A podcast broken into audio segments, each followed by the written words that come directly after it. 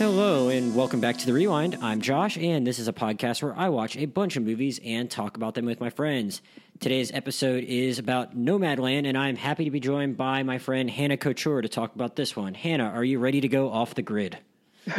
At this point, yes. I was gonna say that I think this movie like is kind of like can be kind of an escapist thing for a lot of people at this particular point in time. Though Hannah and I are probably recording this like two or three months before you guys listen to it because uh, we were lucky enough to see it uh, as part of a kind of joint New York Film Festival, Lincoln Film Center type of thing, and figured, hey, let's talk about this while it's fresh in our heads. But we're not going to be like those obnoxious film critics that talk all publicly about these movies when all the when all the when all the just the plebeians can see it and can't see the movie. So we're very sensitive to all of you fellow common folk out there.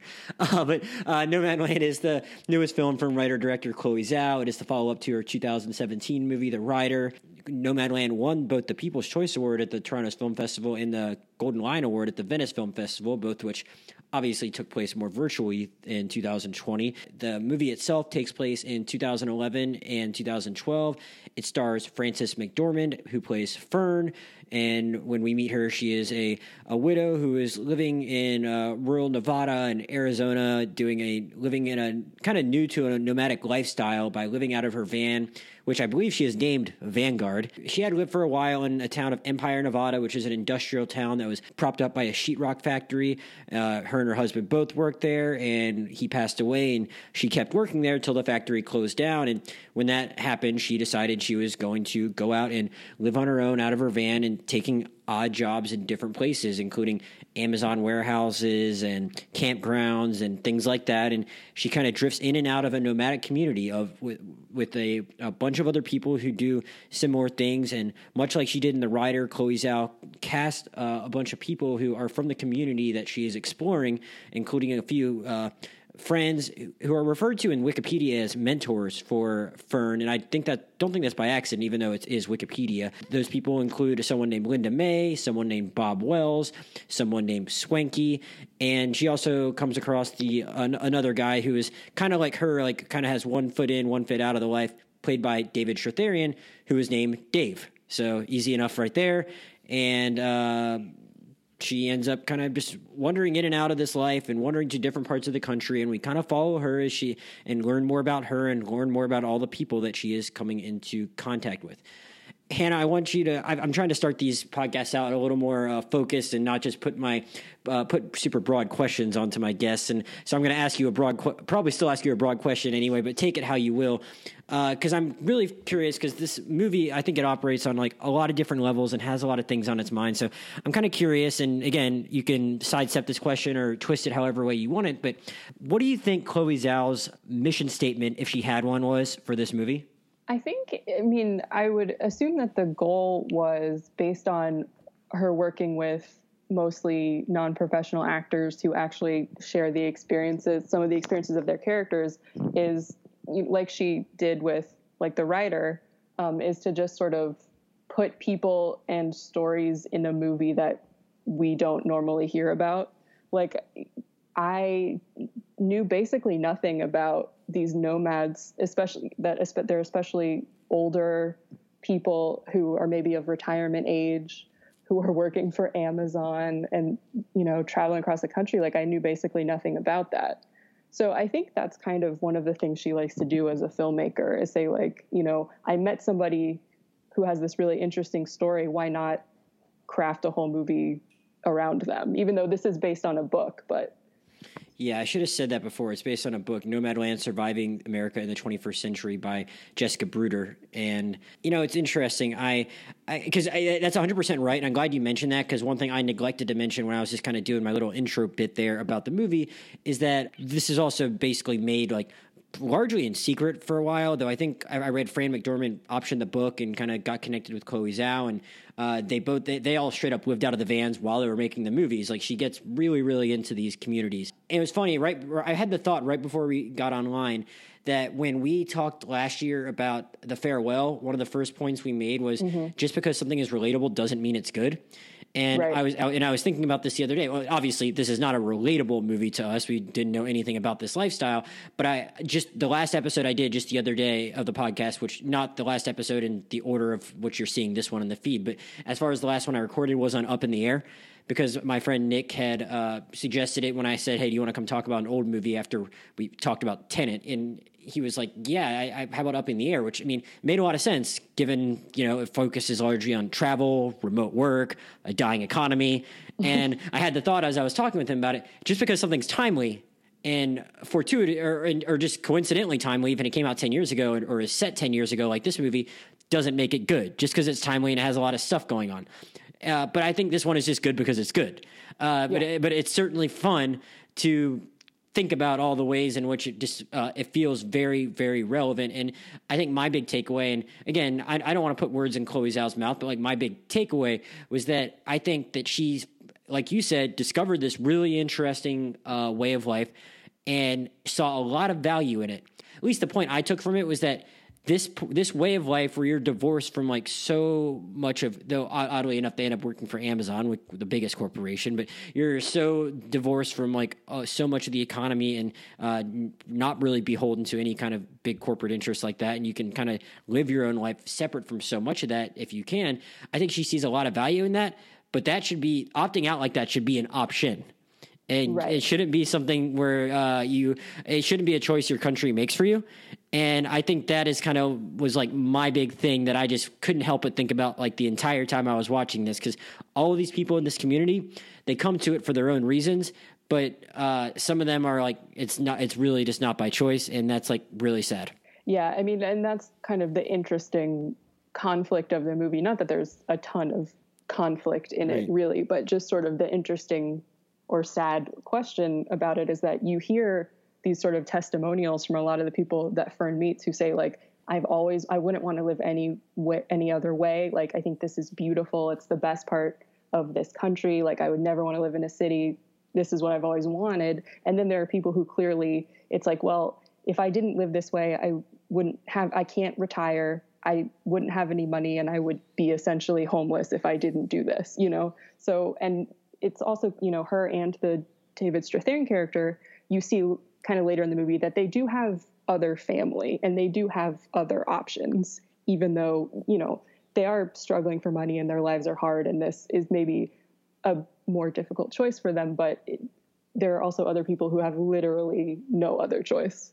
Yeah, there's someone. It, it was jarring to me at one point because I I was still trying to figure out like what keeps these people there, and I was earlier in the movie, and I I was still trying to get a grasp of it because like they're not your stereotypical what you think of when you think of a homeless person. They're different, and I was trying to kind of gather that because there are all these hints that like she had some other kind of life when she runs into a family in the store, and it's like oh this just seems like a regular family that she knows. Like she was part of some other kind of a community. I mean, I I think we knew a little bit about her past in the in the um, Nevada uh, factory town, but not a ton. I was like, okay, like she's not like someone that's just been living on the street for a long time. Like that much is apparent. Like she has some kind of community that knows her. Uh, but like I was I, I was thinking like, are all these people coming here like this? And then there's this part where they all kind of get around a circle and talk about what got them there. And one lady's like, no, I just retired from a corporate job, and I was like huh, that's kind of interesting. And and it's just they all, they all have their own real story, but it's all at the same time like kind of just. Uh, set against this backdrop of like a lot of them, it, it- again, it takes place like still with within the Great Recession. It's like three years from there, and like that just kind of colors everything in the movie at the same time. Even if like a few of these people like are there on their own terms. Yeah, but I mean the the sort of fact that hangs over a lot of it is these people should be able to retire and most of them just absolutely cannot. And they're, you know, it's a movie about like the gig economy essentially for Yeah, just lot like a, a lot of gigs that like just we never even have any reason to come across, and you just kind of see like wow, like people, uh, they really they they really hustle in corners of the country where you just might even like if you stop by on a if if you're if you're if you and your family are just stop at somewhere like this wall drug place like uh just is, is it wall drug? Did i get that right? Uh yeah well stop at somewhere like that wall drug place which i don't even know how to describe what that is. There's like an there, there- there's an arcade there's like a zoo. There's a Yeah, restaurant. it's like a big roadside attraction. Yeah, and uh, if you stop by there and you see one of the workers there, you might not even give two thoughts as to like what that person does. Whereas, like I think I think you might think differently about like someone waiting tables in a big city.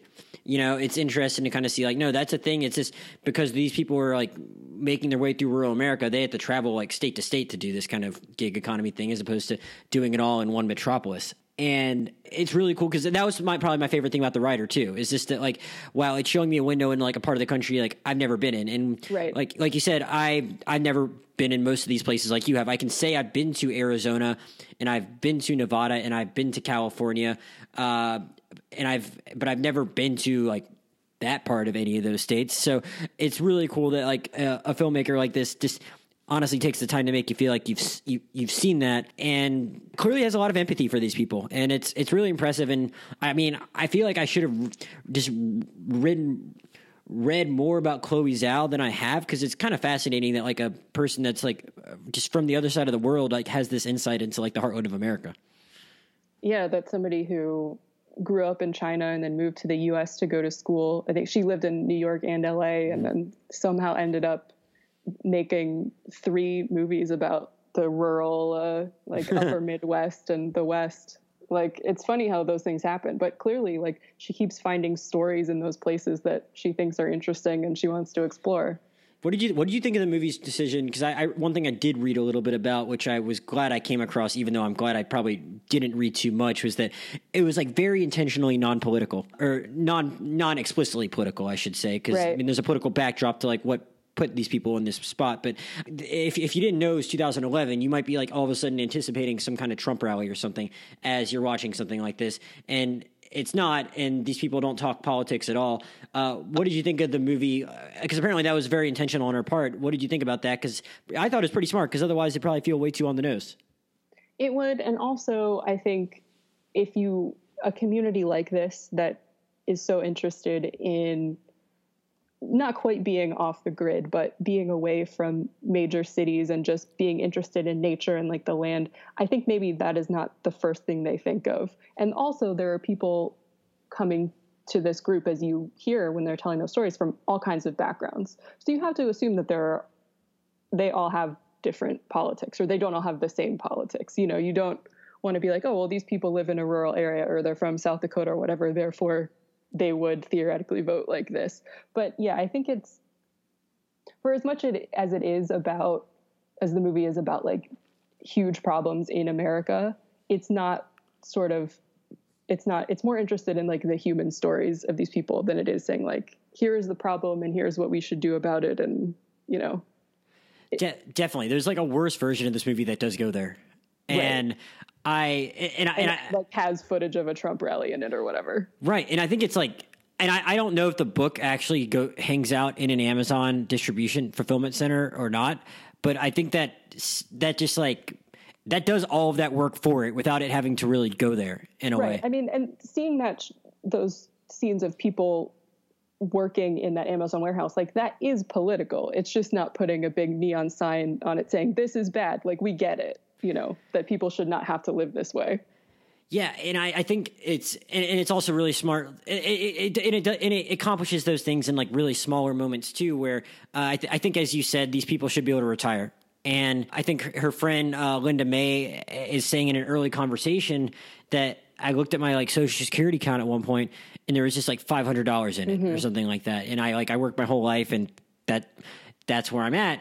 And I think it's just like super, super. Again, that it doesn't mean it's good, but it's super, super like timely, and it does help the movie in that it can. Uh, it's it just says so much that Amazon is so prominently featured in this movie. When just since the just since this movie like probably like first was shown to any critics anywhere, Jeff Bezos' net worth has gone up by like seventy billion dollars. Exactly. And like I know that, and I'm sure uh, a lot of people have seen that because it's just been a big part of the news. And uh, I've on multiple occasions since this movie has come out, I, different Amazon workers around the country have gone on strikes, or around the world, I should say. And that that's just present in your mind. It's like you know, if someone can in like the literally the worst time in our country and in you or I's lifetime, and people even older than us, uh, if someone like net worth can increase by seventy billion, and other people like still don't have a pot to piss in, I mean, that says literally. A, yeah. Oh, and and, and that, that, a few scenes in this movie. Oh God, yeah. That's a that's I didn't even think about that, but that is a plot point,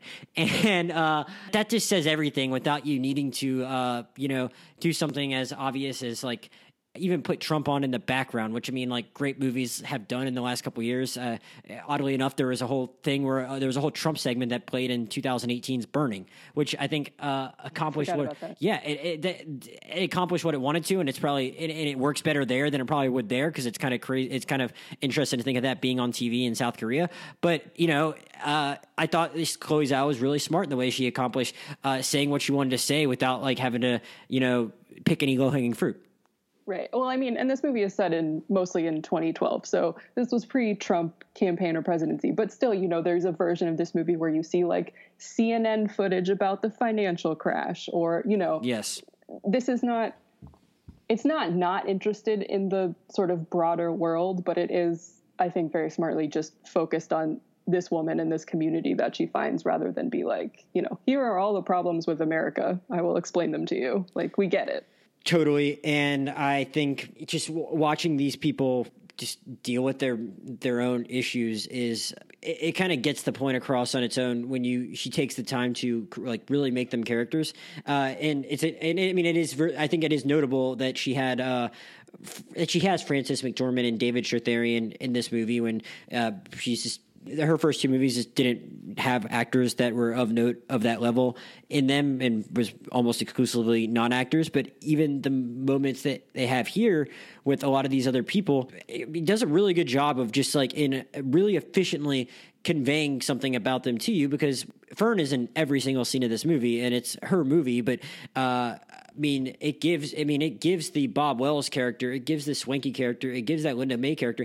They all have their own moments. They're not only there to teach her how to fix a tire. Like they all mm-hmm. get like their own uh, moment that really like sh- shows that shows you a different kind of very specific story, separate from what Fern went through. And it's a very effective way in showing but not telling. I guess is what I'm trying to say. Well, and that is always maybe something kind of risky making a movie with both well known professional actors and non actors is that it can seem jarring or fake when the movie stars you know are in it. But I think this, and part of that is that like Frances McDormand is a wonderful actor and you believe her in this part, but also those, you know, real people who are playing versions of themselves give really good performances as well. Like it all blends very well. I actually thought specifically about that when they're in the campgrounds when she's gone to work as a camp host at this uh, kind of trailer park campground kind of facility and uh, linda may is working there too and there's one scene where they're like they create their own spa for a day mm-hmm. and another scene where they're like I, I forget they're driving around on golf carts and they're just joking about something and i'm like i mean first of all like i mean frances mcdormand is i mean she's pretty incredible in that like you know just when i heard what this movie was going to be about i was like in knowing what Frances McDormand's off-screen persona is like and what she seems to be like in person, at least the kind of persona she wants to give off whenever she's like on the red carpet or just giving interviews, I just thought, oh well, I know exactly what kind of character she's going to play. It's going to exactly. be like eh, she's going to be playing herself, which I mean, she's more than earned the right to do. But I just assumed that was what she was going to be doing. When in fact, Fern is like a really a warm, warm character and is actually kind of funny at times. So I was like, oh wow, like she is really giving a great performance when she's just like joking around with these non-actors that like make me believe like oh wow I, I believe this character when I expected to come in and get curmudgeonly Fran McDormand which would have been delightful in its own way but like I was just pleasantly surprised but I'm like wow she is really really acting and like it's but it's not like she's acting these other people off the screen which I mean is probably both the testament to her and the non-actors and Chloe Zhao Right. It's uh, you know a big part of it is the direction. But yeah, you're right. You know, like you said, oh, it's not like these people are just there to like show her how to fix stuff on the van. Like these characters, they all those three main characters that you mentioned, they all get big monologues. Exactly. And they're all good. You know, mm-hmm. there's not a moment where you're like, oh, this is not a particularly good performance because even if somebody is playing, if you're you know playing themselves that's still diff you know that's still giving a performance that's still difficult especially if you've never acted before there's like whole oscar speeches from like oscar nominees from the last five years that like i that i that i bought less than some of the stuff in here so yeah. I, I like much much respect to like uh all, all of these people for sure i um uh did did you have any i mean uh I'll ask you. I mean, I can ask you more about any of these actors specifically, I guess. But did you have any other feelings about uh, Frances McDormand in the role? We may as well just talk about her now if you have anything else you need to say. But I, I mean, I well, actually, I think you. Uh, if I if, if, unless something has changed since the last time we discussed it, you never saw Three Billboards, right? I never did. No, the. Uh, I don't think you should be ashamed. I think it's a no, fine choice, but I, I I love Frances McDormand. She's one of my favorite actors, but the discourse around that movie was so terrible that I was like, I'm just not going to do it leading up to the Oscars. And then it's like, well, now there's especially no reason for me to watch it because the Oscars are over and nobody ever talks about that movie anyway. So it's a it's a fair point, and uh, we got kind of lucked out in that it didn't win. Not that uh, I mean. Shape of Water was like not exactly super memorable in its own right, but I mean, still. No, it was a good uh, year, though. It was a good Oscars year otherwise.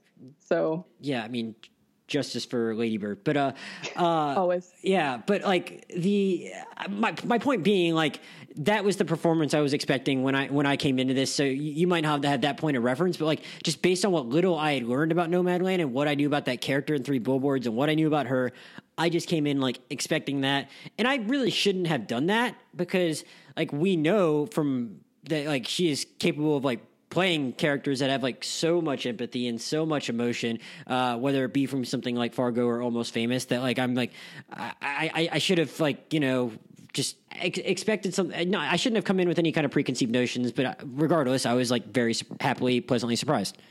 I know exactly what you mean, though. Like in terms of knowing what her real life mm-hmm. uh, personality is like, which I agree. Like I also find delightful. But so much of her attitude when you see her on red carpets or read interviews is her being like the industry is dumb. Like i'm not interested in all of this stuff. Like she's very outspoken. And so you do kind so, of think like so oh when you hear she's going to play a loner right when you hear she's playing this older woman who is unable to retire and has to live in a van like you might think that you know what that is, but I agree. It's a very like warm and sweet performance. I just brace myself for like a cranky performance, which I mean, right. if, I, if I had to live that kind of life, I'd sure as hell be cranky. So that was what I prepared myself for coming in. And I mean, even though it, in the fact that like it doesn't feel like that even though like we're watching this woman uh, learning all this awful stuff about her watching her encounter people who are having awful stuff happen to them watching her have to like literally poop in a bucket. I mean, it, like, and the fact that it doesn't feel like super depressing. I mean, even if it doesn't end on like the happiest of notes, the fact that the ride along is not depressing is like really, really uh, says something about just the, the warmth she brings to the movie and the storytelling. Yeah, it's a very empathetic performance. Mm-hmm. And the one time that you, the one scene where you really see Fern get angry is when she's forced to interact with people who have normal lives and live in the suburbs and are condescending about the way she lives. Yeah, even when um and you know it was funny because for a second I was about to correct you, but I'm like nope because remember when uh, Dave breaks her uh, the the China that her uh, mom had left her uh, when he's just trying to help. But I was like, oh, that's just going to set her off. Like we, you think it's going to be like a big blow up, and then she sort of she's just right back to being and, yeah. she's back to being friendly with him in the next scene. I was like, okay, like she's kind of like trying to I don't want to say ingratiate herself to these people, but she's trying to like earnestly live this lifestyle where some people are kind of like doubting that she's like cut out for it 100% yet even if she's really given it a go. So like i think she just really really wants to like be selfless and sees that as a way into this community because she is really generous whenever she has the opportunity to be and she doesn't just like totally write dave off. And i, I was totally expecting her to just be like man leave me alone and they're right back to being friends. So you're right in that like she just really really feels it at home in that community and not so much whenever she has to go into a place with four walls. Well and i think she understands like one place where there is like a little bit of tension is like kind of what we were talking about earlier is that there are people who choose to do this and live in their vans or RVs and there are people who don't really have another option. So there is sort of like I think Fern seems aware that one she's new to this and people in a tight-knit sort of subculture would understandably be a little suspicious of a new person even though they are very welcoming. It does it's the kind of thing that you could see somebody like being like, oh, hey, wouldn't it be fun if we tried this and then screwing things up and leaving? But also, I think she probably understands. And then as we learn later in the movie, that like she does have more options than a lot of these people. And she doesn't have much money and she's still working these sort of, you know, these small jobs that she has to string together. But she is better off in a lot of ways than some of the other people that she meets. So I think I think she's aware of that, and I think the movie is aware of that. Yeah, definitely. What were your feelings on how this movie looked? I mean, my main feeling is that I really wish I could see it in a theater. Mm-hmm. And obviously, I would love to see anything in a theater right now.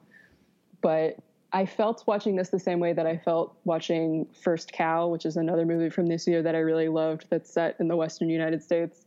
That, like, these are these gorgeous landscapes in parts of the country that I've never been to. And it's like, man, I would really love to see this on a big screen. Yeah, there was a, there was one moment which I I, I meant to uh, I was gonna like send to you before we started because I was gonna be like this has to be like fake, uh, where I, I, think I think it's like right as she's about to it's it's like before she goes to the campground and there's just like a just like a whole you're just watching the van from behind go down a road and there's like a mountain range in the back. And I was like I know they shot this in location but I feel like they're just like kind of I don't I don't know if they're flexing on me, but I feel like they were. I feel like they knew what they were doing when they looked at this scene because it's literally just like it looks like a painting. It doesn't look real. Yeah, it's otherworldly. Yeah, parts of it do, and uh, I know it shouldn't be shocking because she she obviously uh, captured the West very well in the Rider, but that was just that was just kind of one location. Here, like they they clearly go to a lot of different kinds of places, and yeah, and I I, I, guess it can kind of ask you. I'll, I'll, I'll, ask you about the theater thing now because I and, and, and then go back and look through my bullet points because I I think that it's a good time to mention it. It's like we've watched a lot of different movies throughout quarantine that we, a lot of people would more than happy be more than happy to just wait till they came to streaming. But uh, there are things that you or I would have just like we would have seen in the theater, regardless if it was something like this or First Cow or something that would you wouldn't lose as much by like going to the computer screen or whatever. But I, I feel like watching this, like I, I specifically had much more FOMO of the theater experience mm-hmm. than like I otherwise would, and even FOMO from knowing that people that are in um, that are much more privileged than us when it comes to when they get to see stuff got to see in a drive-in, and I was like especially jealous of that. Yeah, for sure. I mean, you know, I've watched lots of new releases in my house on my computer, and for the most part, that's fine. Mm-hmm. And I know it's like a privileged complaint to be like, I miss movie theaters, but I do. And but a lot of movies like it's not that big a deal. Hey, when when, when, when, you've like behaved like we have throughout quarantine, we get to complain a little bit. I think we've earned it. There are other people that are like going to bars and stuff. It's we, true. I don't we, we, we, can complain about having to watch stuff on our laptop when like I haven't eaten inside in a restaurant in like almost exactly nine months. So I know I was trying to remember when the last time I did even was, and I couldn't remember. Right. But, I mean, like we're coming up on like nine months since all the stuff shut down. But uh, you know, there are movies where that's less important. Yeah. And I've plenty of stuff that I've watched, like it didn't really matter. But this this and First Cow, one, like it's just such a beautiful setting, and two, so many parts of it are so quiet and still. It's like I would like to be in a dark, quiet place watching this and not even if I am sitting in my bedroom with all the lights turned off, I can still hear like the fridge or cars going by or an airplane fly. You know, you can still you're not going to get the complete like closed off environment that you can have in a movie theater. Right, and I feel like I, when, when, you said that, I was like, well, you could get like some annoying people at a movie theater that are like on their phone or like doing stuff like that. But like, I feel like uh, this is the kind of movie that we would find the time to go see it at, at which there either wouldn't be that many people or the people that would be there or would be taking it seriously. single eighty year old woman Oh gosh, I, I, I'm, I'm, I'm like a two p.m. showing. I miss my like. Oh, you miss it. I miss my like fellow octogenarian Palm Beach County uh, friends that are just sit with me every time I'm in a Boca Raton theater. Though I mean, like ine- inevitably, like three of them would have gotten up and said this is, and said very out loud, "This isn't for me." But I would have been like, "Fair enough," and I would have gone on and enjoying it the rest the rest of the way. Um, but it, but but yeah, like I think, and I don't know, I, th- I think you're right about like I'm glad you made the point about the sound because I feel like there's plenty of movies that have like cool visual stuff and stuff might blow up and uh, but like I think it's a combination of that and just I think the I don't know. I, I feel like I, I lose more with like seeing something like this on my computer than I do seeing like an action movie on my computer. Right. Um, and I, and I, and I, and I feel like anytime like an action movie comes out, everyone's like, or like a, a superhero movie comes out, people might be like, oh no, I should have seen that in theaters. And I mean, maybe for superhero movies when, cause I saw some cool, like, you know, footage going around the last couple of days of like the parts where people cheered at Avengers and stuff like that. And it's like, yeah, I guess I, some of that's kind of nice or whatever, but I think I'd rather, I'd rather just w- watch these mountains on something other than like my TV where I'm airplaying on Apple TV from my laptop top two, and then like I'm just having to watch it that way. Like I don't know. I, I feel like that's a greater loss than like not having that big CGI explosion or whatever. So I wasn't I like as broken up about like I don't know. Again, I, I, I said beforehand, I'm not going to do it now. I'm not going to make you like talk about HBO Max and stuff like that. But I feel like I wasn't as upset about that as other people were. But yeah, for, as, I wasn't as upset about the, some of those people were for that because it was I was more like already had my head in another place where I was like kind of sad about the Oscar season stuff. Yeah, I mean, obviously, there's more to get into with the HBO Max stuff, but yeah, so many of those releases are like, you know, Wonder Woman or The Matrix or these things where it's like, I mean, you'll be fine. I understand the disappointment, but it's a different experience. No, for sure, hundred percent. Did you have any? Did, was there? I think we've pretty well covered it. Did you have any other points you wanted to make on Nomadland? Uh, I think we talked about the main stuff. You know, I definitely did want to talk about how gorgeous it looked, but think we we talked about it. Yeah, I mean, oh, let me, let me ask you. I mean, because I, I, feel like we didn't actually get that into the specific sites that she works at and all that. Cause, I mean, we talked plenty about the people, and I think we kind of got the gist of it. But uh, let me ask you personally: if you had to live in one of these locations, where would it be? Oh, the Badlands. yeah, that, that, so that is your scene. You think it would be? Yeah, I mean that that is the stuff. There's that scene where she, David Strathairn, the job that he takes at the campground is like leading the tours and she goes on one of his tours and then sort of runs off and is running around in all these rocks and the sun is starting to set and you're like this is the most incredible place i've ever seen. Like so yeah i mean that was probably the, the part that i liked the look of the most. Yeah i i don't know. I i could have gotten really comfortable in uh in david Strathairn's family's house. I mean i know that, that might oh, not be in the well for sure. that might not be in the spirit of the question i asked you as far as if you're having to do the nomad thing but that was like a really really, really cozy looking guest room she had there. And I think there is something to be said about that. We didn't even discuss how, like, not even her not getting along with people necessarily, but her, like, getting to a point where, like, she can't even sleep in a regular bed. Mm-hmm. I feel mm-hmm. like it says something about like how she views like what she's worthy of in life, and like she even feels uncomfortable whenever she does get in a setting like that, regardless of like her just getting upset at her uh, her brother in law's uh, friend who's like bragging about all the mortgages he's selling, which is really messed up or whatever. Uh, but like just that, it, it, she's like gotten to the point where she's like doesn't doesn't feel right in like that world at all. And I guess that again, I violated my own question really by kind of asking that because I'm where the, I'm I'm answering. I want to be where the character didn't want to be. But I'm just saying that looked like a really dope house. And uh, it was also not in an especially populated area. It was also in like a very lovely semi-rural place. But yeah, yeah. I mean, like this all goes without saying. Like I'd rather be somewhere where like is like near stuff. But I mean, if all if if you gave my choice of wherever I could live in life, but like that just looked like a really cozy getaway. And I don't know. I think it, I, I I do think it's interesting though that like, and I meant to ask you about that. That like I think at the where the movie ends really. I mean, she ends up just kind of like uh, back where we started. What, what did you think? What, what, I guess uh, that is the last thing I'll ask you. Like, what did you think this was all building towards, and did it did it ring true to you ultimately? It it it did ring true to me because I think I mean part of the point is that it's very hard to find steady employment. It's very hard to get out of this kind of work if you know if that's all you can find. But it's a combination of that and also this woman would prefer to not be living in one place. And if this is kind of the trade off that she has to make, I, I, she's sort of happy to do it if it means that she gets to, you know, kind of live in the wild the way that she prefers. Because it's not that she doesn't have an opportunity like more than once in this movie somebody says you can come stay with us it's not a problem it's not that she and she says when she runs into that family early in the movie the girl says to her like are you homeless? And she says no i'm just houseless.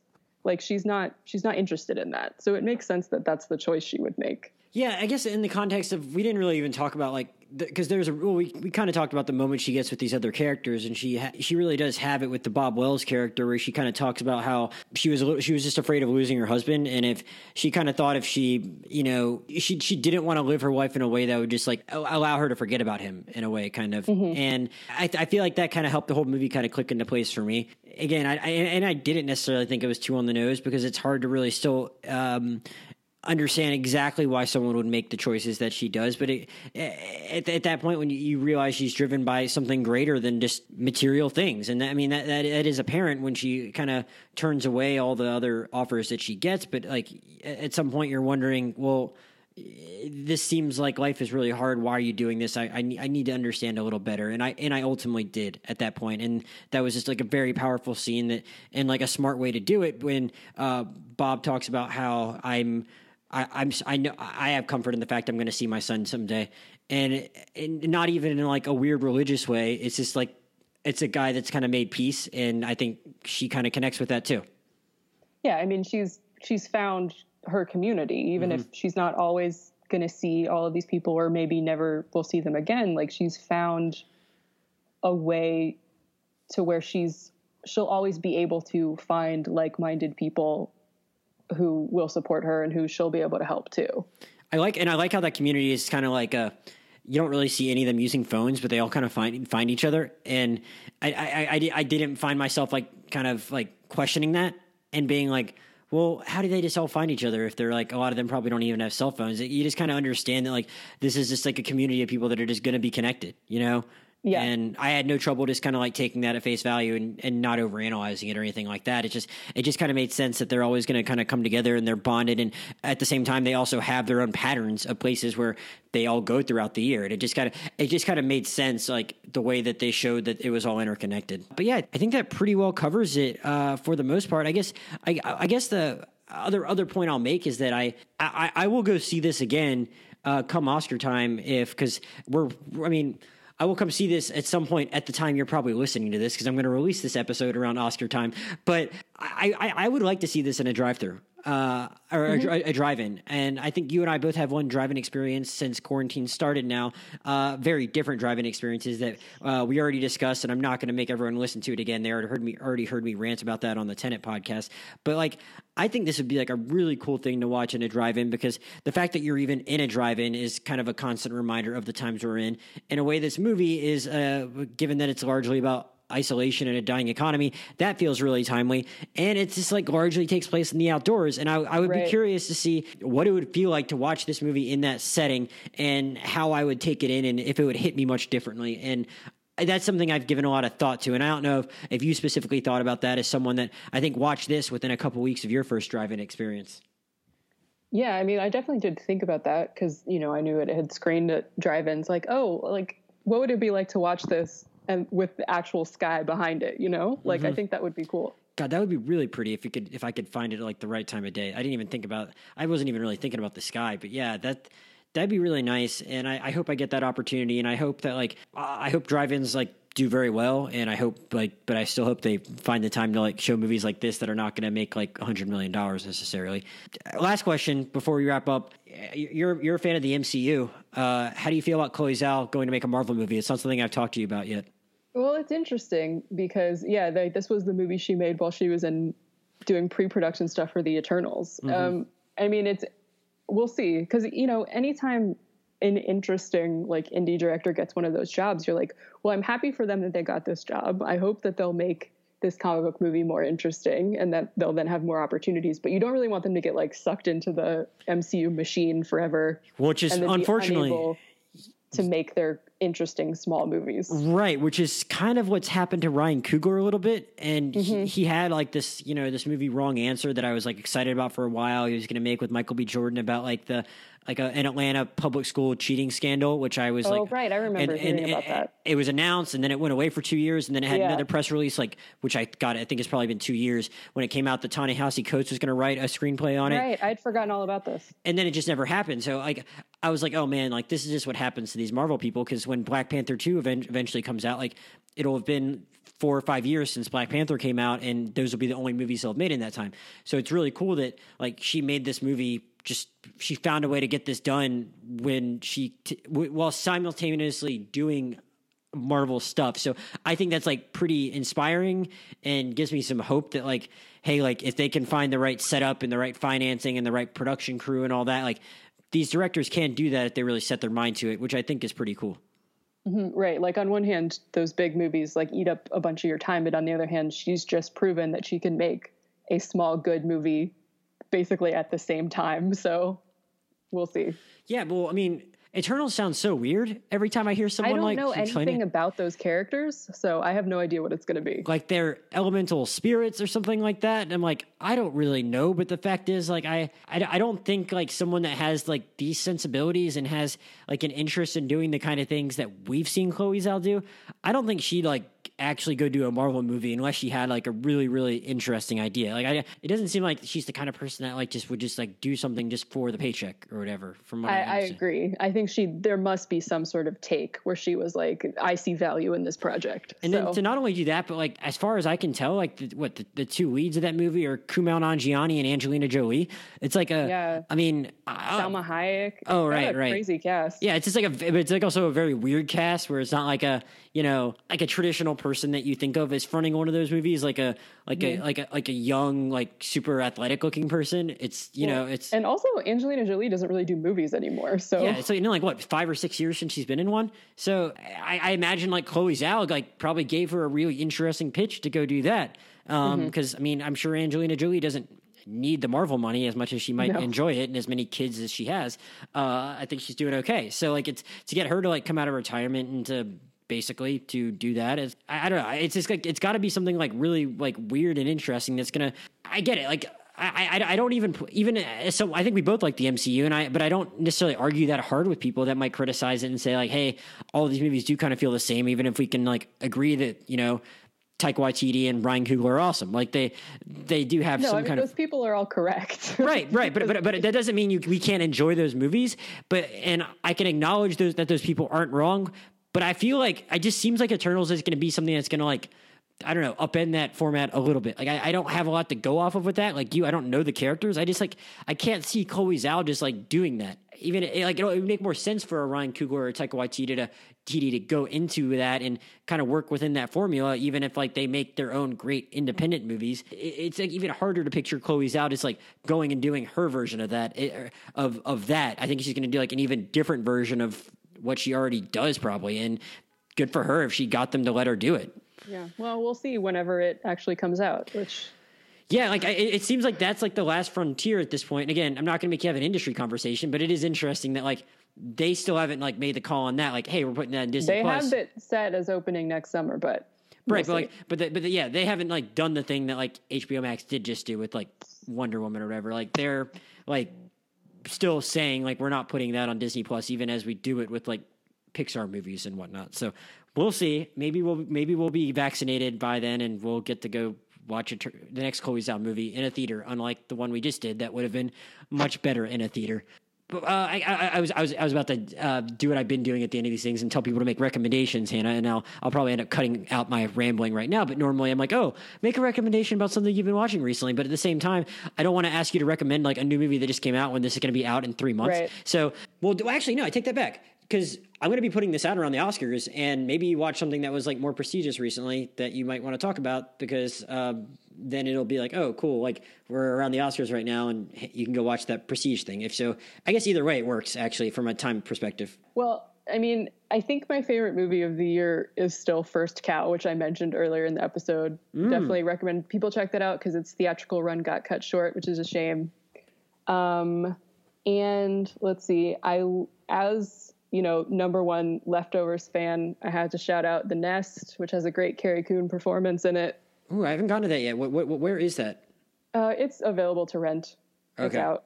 Okay, so it's not like on. It's you got to pay a little bit, but it's not like one of the. Yeah, it's on just like a normal five dollar rental or whatever. Okay, that's not bad because I, I just paid twenty to watch Freaky two nights ago, so I can pay six dollars to watch uh, the Great Carrie Coon. Uh, Yeah, I think responses to that movie have been a little divided, and I would understand not being into it, um, but she's really good in it, as she is in most things. So, Gotcha. Is it? Can you give like a two second thing about what it's about? I don't even know. Oh, it's about this. It's set in the '80s. It's uh, Carrie Coon and Jude Law play this couple who he like works in finance and decides to move his family back to England to like pursue another job, and of course, like his whole plan doesn't go like he thought it would, and they're living in this like old weird house, and their marriage is falling apart. Like it's, uh, you know. Interesting. Yeah, Interesting. Well, I'm. it's from the director of uh, Martha, Marcy, May, Marlene. So if you like the vibe of that, I've not seen that either, but I mean, you just gave me something. Also, a good chew- movie.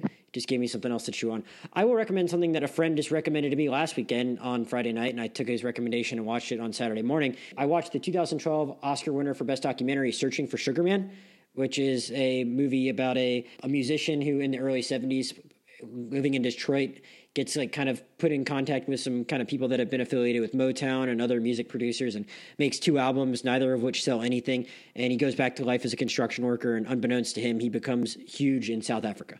And it's about like kind of figuring out how that happened, and filmmakers kind of try and get to the bottom of exactly how something like that could happen in like the 70s, and how this guy could just not know about it, and uh, what even happened to the guy because no one knows where he is. So, uh, very cool, like investigative documentary that I'm very glad my friend Riley recommended to me, and I think everyone would have a lot of fun watching it. It is less than 90 minutes and available for free on IMDb TV. So, uh, if you're just looking for some other kind of like fun documentary to watch because you've just spent time like watching something like really sad because there's plenty of that stuff around too, highly recommend that. Hannah, before you sign off, anything you want to plug? Your Twitter, your letterbox, anything like that? Uh, yeah, my Twitter is at HGCOUTURE, and my Letterboxd is uh, Hannah GC, where I'm sure I've logged movies that I should have recommended and forgot about. So Uh, no worries. You gave us a good one to think about because we should all support Carrie Coon. Uh, as usual, I'm Josh Jurnovoy, J O S H J U R N O V O Y on Twitter and Letterbox. Podcast Gmail is rewindmoviepod at gmail.com and the Twitter is at rewindmoviepod. So uh, send us any more recommendations that way. Thanks to everyone for listening and listen to whatever Oscar movie we're talking about next week. Thanks for listening. Thanks to Hannah for joining. We'll see you next time.